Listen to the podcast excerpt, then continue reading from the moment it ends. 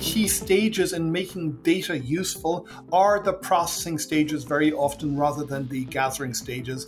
And this means that uh, some of the predictions that you see about how it is that China or US companies can uh, become these kinds of all controlling entities which are able to predict what people are going to do and impose new forms of tyranny, I think that these are probably somewhat overstated because they underestimate the difficulty that is actually involved in this.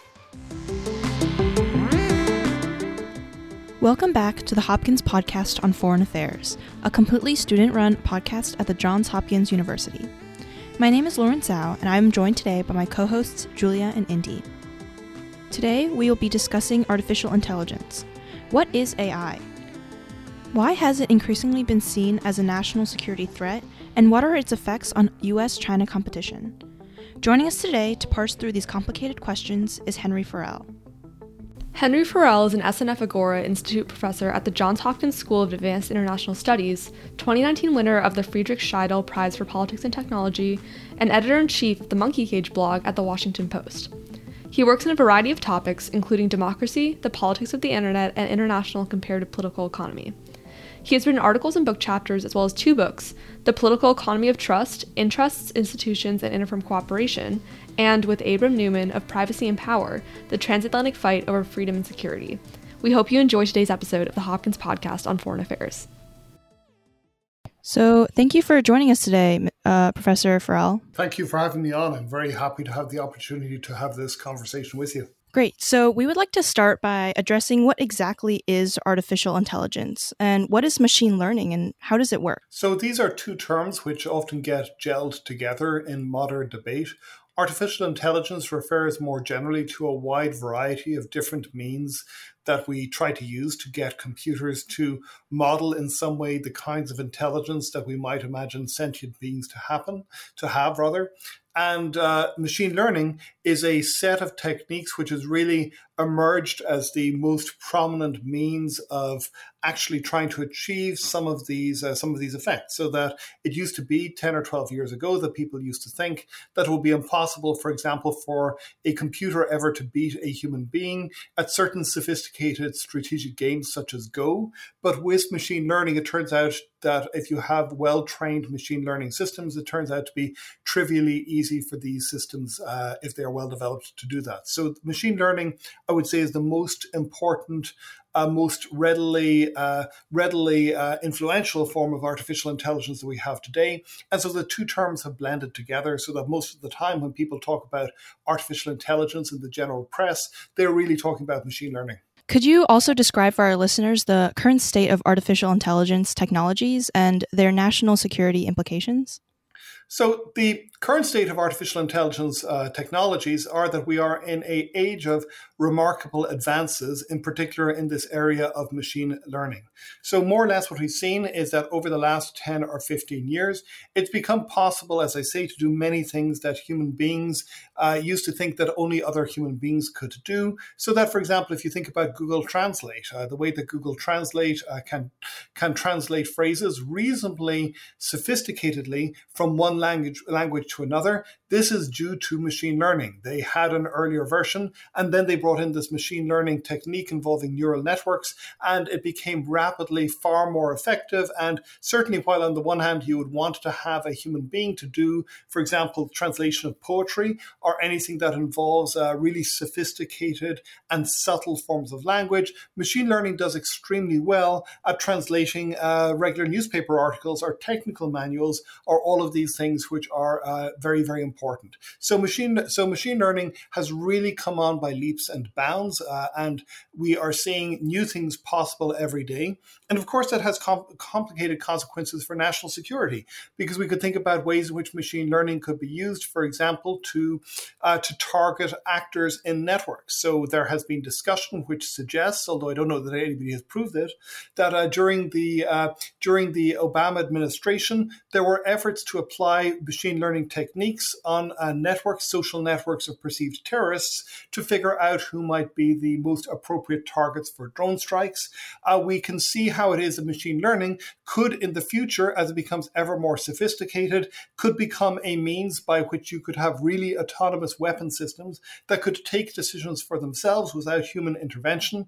If you think about this, this is a kind of problem which is very similar to the kinds of ways in which we have seen progress uh, towards self driving cars, although we are not there despite frequent predictions of we would be real soon. But uh, equally, if you can have self driving cars, there's no reason in principle why you couldn't have self driving tanks or self flying drones that made many of their decisions on the fly. But of course, that leads to a whole bunch of very complicated and very difficult ethical and practical questions. So, kind of going off of national sec- national security, how big of a role do you think AI will play in the future of international politics, and what are the technology's geopolitical implications? So, this is a very open question. I would say that at the moment we have a lot of fear around the area of artificial intelligence and machine learning being expressed in national security circles, sometimes without a huge amount of understanding as to the limitations of what this kind of technology can or cannot do. So that on the one hand, there are people who suggest that uh, machine learning is the fundamental source of strategic advantage in the future. Uh, Vladimir Putin made a famous quote to this effect and that if you fall behind in the machine learning race, you're going to be at best and also ran in the race to uh, secure yourself against other countries. On the other hand, we see some people, including people who are reasonably techn- technically sophisticated, who are more skeptical about the general uses of machine learning. And one of the interesting questions that we see with machine learning is that machine learning techniques can be applied against machine learning techniques in order to try to undermine them. So that, say, for example, example, uh, you have these machine learning techniques, uh, which are called, uh, you know, which are called gener- they are called generative adversarial networks, where you have two machine learning uh, uh, technologies effectively competing with each other, two machine learning instances competing with each other, one seeking the, to fool the other into accepting a particular classification. Now that sounds very abstract, but if you think about this more practically, it turns out that you can use adversarial instances, these these the, these forms of of data which are uh, perhaps uh, you know, which are perhaps invisible to human eyes uh, by um, sort of placing a few blotches in uh, random seeming places. For example, on a road sign, you are able to fool a self-driving car potentially so that it doesn't see this road sign as being a stop sign. Instead, it sees this road sign as a go ahead at 90 miles an hour sign. And uh, to the extent that you can use machine learning to to uh, frustrate other machine learning systems, it may well be that over the longer term, we have a much greater role for human beings in the decision process than uh, some of the more excitable scenarios would suggest at the moment. So, sort of expanding our discussion about artificial intelligence to more of a uh, international scale, two of the biggest players in AI development right now are the United States and China. But the strategic competition between the US and China is not a new phenomenon. It's been happening across uh, several economic, military, and political realms for decades. That being said, what does this new age of artificial intelligence mean for US China competition, and how are the two countries prioritizing AI development? So, both countries are prioritizing AI development, but in different ways. We really have yet to see what is going to happen in the United States. There has been discussion of having a substantial program to advance machine learning, to advance artificial intelligence for national security purposes in the United States, but we still have not seen the kind of concerted and coherent overall plan that uh, one might expect to uh, see if this was a if this was, as it almost surely will become, a true national security priority. In China, we do see uh, more discussion of the uses of machine learning and more planning around the uh, use of machine learning, albeit with with the proviso here that very often these plans, they're kind of grand statements of strategy, and how they how they uh, translate into specific incentives or specific programs uh, is very, very hard to say. Equally, it's hard to say how much uh, you're going to get an advantage from machine learning systems by just pouring money into this, uh, whether uh, money is the key constraint that you need to uh, face up to. And so, where this is having direct and immediate consequences is that one of the areas where the United States perceives that it has a stranglehold on China is in the use of advanced semiconductors. And if you want to use sophisticated machine learning, you probably want to have the fastest semiconductors that you can uh, use. And so China does not have the uh, domestic manufacturing capacities to build sophisticated advanced semiconductors itself. And so the United States has been working together with its allies to try to deny access to advanced semiconductors to Chinese businesses on the expectation that this might hold back Chinese uh, development of machine learning as well perhaps as having economic consequences for the Chinese economy, which was certainly a big concern under the uh, under the Trump administration. And we may expect to see some version of this reasonably soon. There is a speculation that the second big legislative act that uh, Biden is going to come out with is going to be some overall semiconductor supply chain security act, which probably will have some machine learning incentives of one sort or another larded into it. Professor, you got into this a little bit already, but I kind of wanted to just give our audience a little bit more of an understanding of what's happening in the Trump administration or in, in the US, but also um, between the Trump administration and the Biden administration on their work on the development of AI. So I was wondering if you could um, talk, give us a little bit more insight on specifically how the Trump administration has handled this. Um, has he focused more on prioritizing domestic AI advancement, or has he maybe f- focused more on inhibiting the f- further progress in China, as you just talked about? Well, the Trump administration's approach to this, as in many other areas of the Trump administration's policy, was relatively incoherent. It did not have any very strong, generally developed strategy for dealing with these things. Instead, it tended to lump together different questions in order to justify ways that it could uh, fundamentally hurt China. So, on the one hand, we saw many people in the uh, Trump administration, such as uh, Lighthizer, who was a prominent trade official, who just wanted to weaken the China, Chinese economy and to bring manufacturing home just because this is what he wanted already for for uh, economic reasons. Uh, and so when there is a security justification for this as well, we see people like Lighthizer grabbing onto that uh, security justification. And we also see a very general uh, approach to uh, really thinking about this in terms of trying to hurt China across a broad variety of different fronts of technology without necessarily thinking about what are priority areas or what are not priority areas, and without, as I say, any very strategic understanding of this. So the Biden administration, the language that they have been using informally is that they have been saying that they are going to be, like the Trump administration, they're going to be suspicious of China, but they're going to have an, uh, an approach which is small yard and high walls. That is, that rather than trying to go after the Chinese economy considered as a whole, they are going to probably focus on those specific strategic areas that they think are most essential to uh, the geopolitical competition with China. And they're going to focus on those and not worry so much, for example, about uh, targeting companies like ByteDance, which uh, is responsible for TikTok. Instead, they're probably going to focus much more specifically on areas like advanced semiconductors, where there is clear dual military commercial use, and where there is a clear case uh, from the US perspective for uh, making these national security based decisions. So I think what we can expect from the Biden administration is not uh, for them to become suddenly very trusting of China because they are not going to be that, but they are going to be uh, somewhat more focused and specific in the ways in which they try to push back against Chinese uh, military and to some extent uh, economic hegemony in these uh, areas of networks and of technology. So, data has been kind of described as the new oil in the digital age, as the more data is accessible, the better AI and machine learning technologies can function. However, there are ethical and legal disputes about data privacy and data collection. So, how have different countries approached this problem, namely the US and China?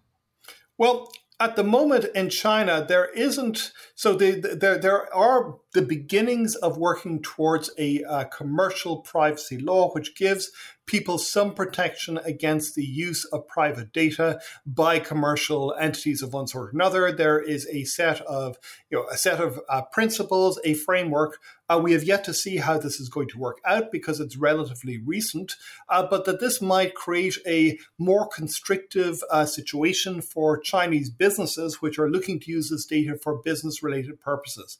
Where we are less likely, likely to see restrictions is in the kinds of places where business interest and uh, and, and, national security interests, by which I mean not only competition with the United States, but also questions such as the treatment of the Uyghur population, question which is as uh, people know is just uh, dramatically horrible at the moment.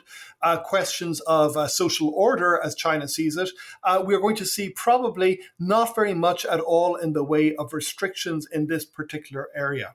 United States, in contrast, has a privacy setup which is very, very unrestrictive of commercial data. Uh, there is very little in the way of real controls on what US companies can do with your personal data. They can buy it, they can sell it, they can do all of these things with it. But there is uh, some important restrictions on what the government can do with your data. The so called 1974 Privacy Act contains a list of reasonably rigid protections that are supposed to prevent the government from using data in the ways that you uh, in ways that you don't want them to do. But then the question behind all of this is whether or not data is indeed the new oil, as some people have said. I saw an analogy, I can't remember who, used on Twitter in the last week or so, said that this talk of data being the new oil doesn't get it right. What data is, it's the new sand. So if you think about sand, uh, sand looks, you know, so there's lots of it.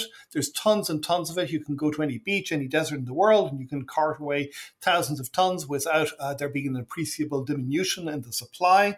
Uh, if you process the sand in a really sophisticated way, you generate silicon. Silicon is uh, effectively, you know, uh, you know, silicon is the major component of sand, and if you turn it into silicon and then you turn these into silicon wafers, you can have super sophisticated and super strategically important chips, which can give you a commercial or a military advantage. Uh, but the relationship between sand and silicon chips is much less uh, straightforward than people imagine it is. It takes a lot of processing, and the key stages in making data useful are the processing stages very often rather than the gathering stages.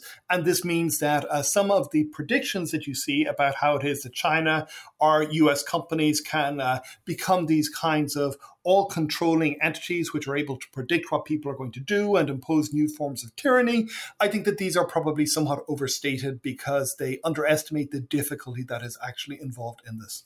So in China, they've been imp- implementing a social credit system. And could you describe what this is and why should the US or the West really care about this? So the social credit system is something that I think is badly understood in the uh, West. And here I am, I should say, I'm not channeling my own ideas on this. I'm channeling, channeling the ideas of a brilliant young sociologist, a young woman, Ahmed, who has written a great piece for Logic, which is a magazine that I recommend to your viewers or your your listeners rather, as as something that if they're interested in these questions, this is the place to go for really sophisticated thinking.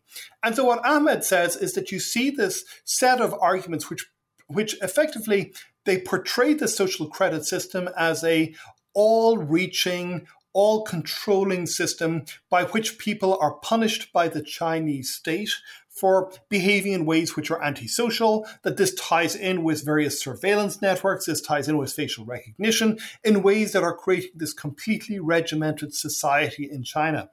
And so, what Ahmed argues is that instead of that, social credit uh, system, it certainly is important, but it isn't nearly as pervasive as all that. Instead, it is a set of semi-connected systems, which in some ways re- they resemble much more than this all-seeing totalitarian state. They resemble the kind of institutions that we have in the United States around fair credit reporting, about reporting of criminal convictions, all of these forms of implicit control which have developed in a privatized way in the United States, or sometimes in a semi-state way, that these are the kinds of analogies that you should be looking for. Before. That is not to say that social credit might not develop over time in ways that make it more sinister and more creepy. If it does begin to gather new technologies into itself, uh, that could certainly be something which is pretty worrying.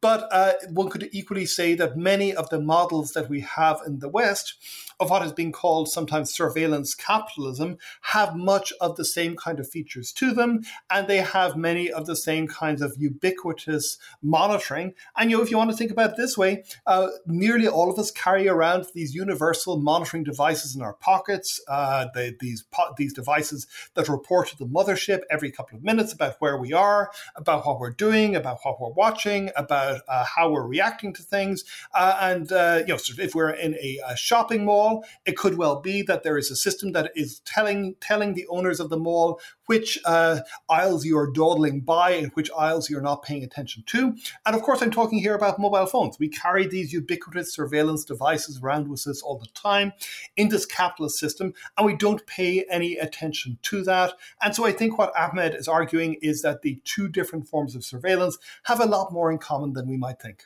So, going off of what you said about sort of are constantly being monitored through um, what is always with us, our smartphones. Should how should we be caring about the data that is being transmitted every every couple minutes from our smartphones? How do we what is the current state of that data, where it's going, and why should consumers care about it? Well, it could be, you know, if you think about it this way, some of the rioters at the Capitol on January 6th, they have discovered very, very quickly why they should care about it because these, uh, you know, information from their cell phones is being used to infer whether or not they actually penetrated into the Capitol, and they are facing substantial felony convictions as a result obviously that is a extreme case uh, and so I guess what you could say is that in some ways this may be something that is uh, going to be uh, it can have benefits for you. It could well be, and this is the argument that advertisers make, that you are you know by by gathering this information about you, advertisers are then able to match you together with products that you might be interested in buying much more straightforwardly than would be possible if they didn't have this kind of data this kind of information. And so, uh, but and the negative consequences are that this also allows them to uh, build up very sophisticated profiles of you, and then they effectively they market you to their real customers. You know, if you are a, are a Facebook u- user, you are not the customer of Facebook. The actual customers, the people who the business model is built upon, are the uh, businesses which then bid in these uh, automated markets within Facebook for access over a 24-hour period to the Facebook feeds, say of uh, middle aged uh, white professors in the uh, DC metropolitan area. And you have some product, which God help you, why you would want to market a product to this particularly grim demographic, but you have this product which you can then market. And so, so effectively, you don't have any understanding of the world that is being created around you and of the way in which information about you is being used on a much larger scale. Now, of course, there are reasons why you might be less worried than that. It isn't, for example, all that clear that this kind of personalized marketing is really all that effective. There's a great book by a guy called Tim Hwang, which came out about nine months ago, which uh, suggests that, in fact, the uh, benefits for advertisers are much lower than anticipated. But you can also see ways in which this information can be used to put together profiles, which, as, at a minimum, are creepy, and a mac- at a maximum, could be used to make inferences about you that could really affect your life choices. So it could well be, say, for example, that uh, if this information is used to profile you in ways that, for example, suggest that you are a better or worse credit risk, uh, then you may get products marketed to you on the basis of whether or not you look to be somebody who goes to the right stores, you know, so who shops in, uh, I don't know, Williams and Sonoma rather than in the uh, local uh, Walmart and uh, then you begin to get all of these uh, uh, these financial products uh, marketed to you, which are pretty sweet deals, relatively speaking. Whereas if you're somebody who is perhaps from a different social profile, you may uh, in fact be giving this information without realizing it, and you may be finding yourself in a situation where the only financial opportunities that you have opened up to you are effectively these companies that I guess you see advertising in uh, the New York subway. you know, so more or less offering credit, no questions asked on a pretty uh, prohibitive interest rates or whatever. So uh, these are the ways in which this can uh, this information can be used to profile you and to really shape in subtle but nonetheless real ways what opportunities you have access to and what opportunities you do not. So from from what you just said, Professor, it sounds like this this um, this technology can be used in a way that might invade on um, people's privacy. So I'm I'm wondering from a policy perspective, what has the United States do, or what can they do uh, in order to, I guess, prevent these negative effects, but also in a way keep keep up with the with China, who has already been, uh, you know, going on towards building better AI technology. It's a really tough question, and there are some trade offs here because one of the questions that I think people are asking at the moment is whether or not there is a trade off between privacy and security. And uh, there are some immediately obvious ways in which you could see this being so. That, uh, say, for example, there is a situation where there is a major security breach of a uh, business uh, that, uh, you know, so that, that, that it is that, that lots of information is leaked out from that business about the, uh, you know, about private individuals and what have you.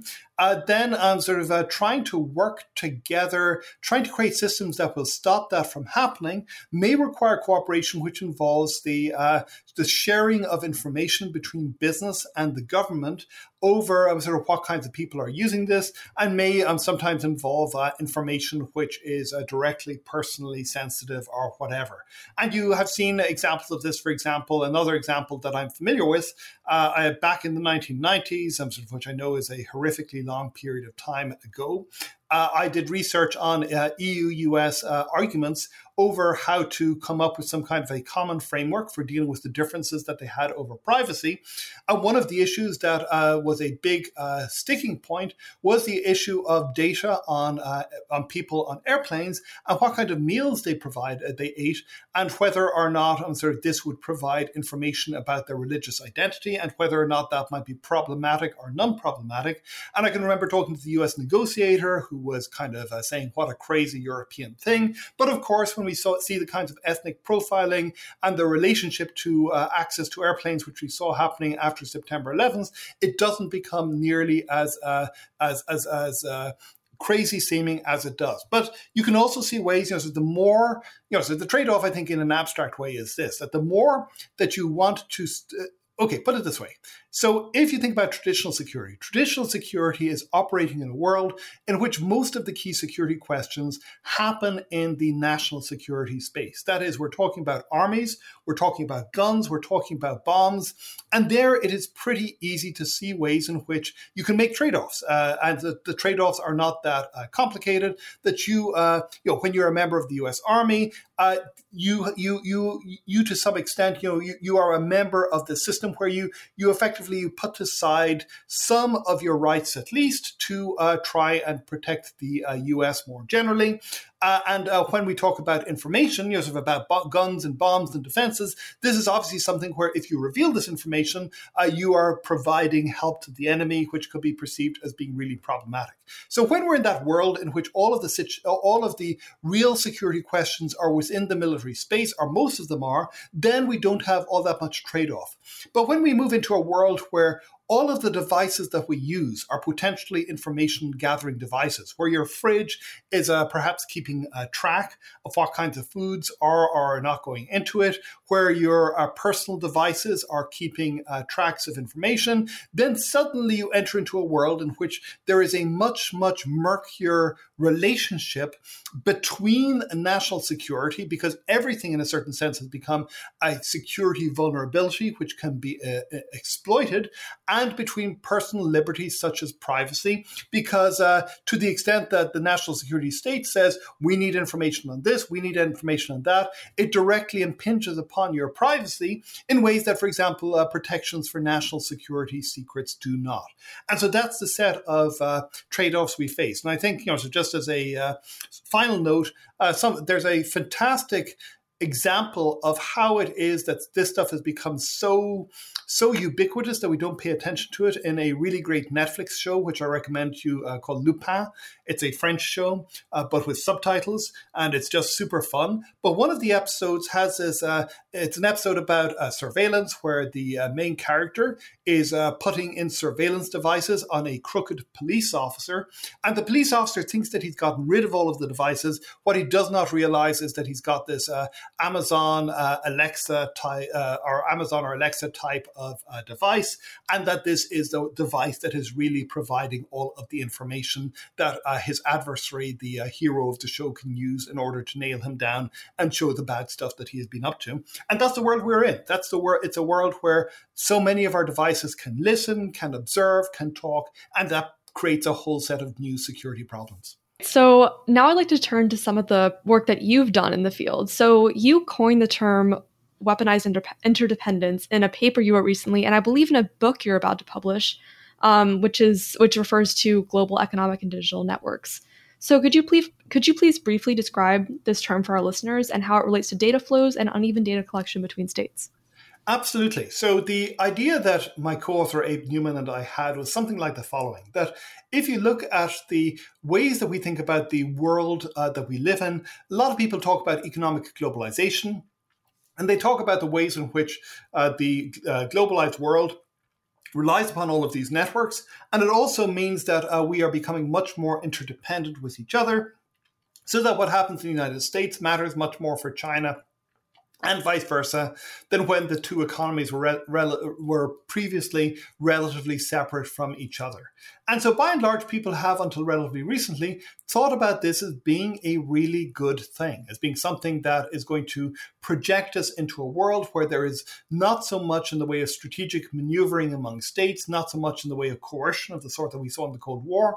Instead, we're moving into a world of markets. And so, what Abe and I decided is that we started looking around a few years ago and we started realizing that, in fact, the world wasn't operating this kind of way. That if you looked at how interdependence actually worked, it worked thanks to these networks, these networks uh, such as financial networks, such as uh, trade networks, manufacturing networks, the internet, and all of these turned out to be much, much more centralized than anybody realized.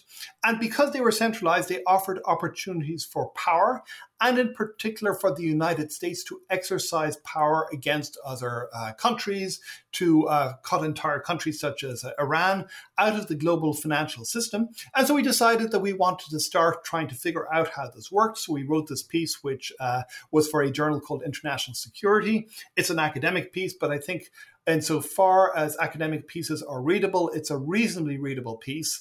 And then uh, when we wrote it, we were thinking mostly about problems such as uh, sanctions, economic sanctions in Iran. But then, of course, as we were uh, as we were uh, finishing writing it, and as as the uh, as we began to write other stuff, the uh, situation between the United States and China began to blow up. And it suddenly became apparent that all of these problems of interdependence really helped us to understand how it was, for example, that these fights over semiconductors, these fights over the Chinese telecommunications company Huawei, how all of these were working, all of these fit pretty well into the kind of broad ideas that we uh, had come up with. And so since then, we have just been uh, writing, writing, writing, and uh, we hope to have a, uh, we've got one book, which is a more academic book written uh, and uh, co authored and co edited edited, uh, which looks at this from a variety of perspectives. And we're hoping to have another more fun book, which we are going to be writing over the next 18 months or so. And, Professor, looking into the future, in your opinion, what might a world that's dominated by artificial intelligence look like, especially if we were to continue on our current trajectory? So, the way that a lot of people think about this, they think about this in science fictional terms. You know, so you have people like, for example, Mark Zuckerberg, who came up with this idea.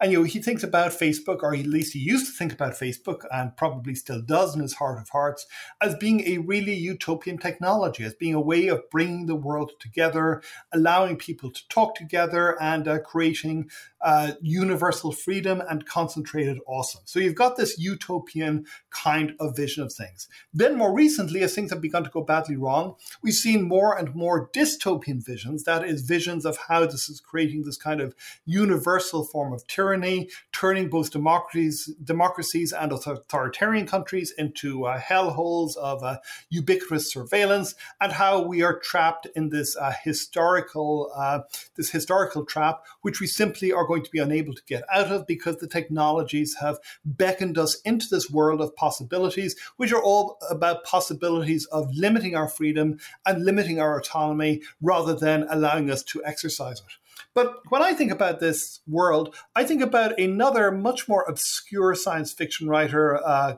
called Philip K. Dick from the 1960s and 1970s. If you know the film Blade Runner, uh, it was made uh, based on one of his novels, and there have been many other movies based on his novels, uh, most of which have not been particularly good. But he has a vision of a future which is with all of these ubiquitous t- technologies, but none of them working particularly well.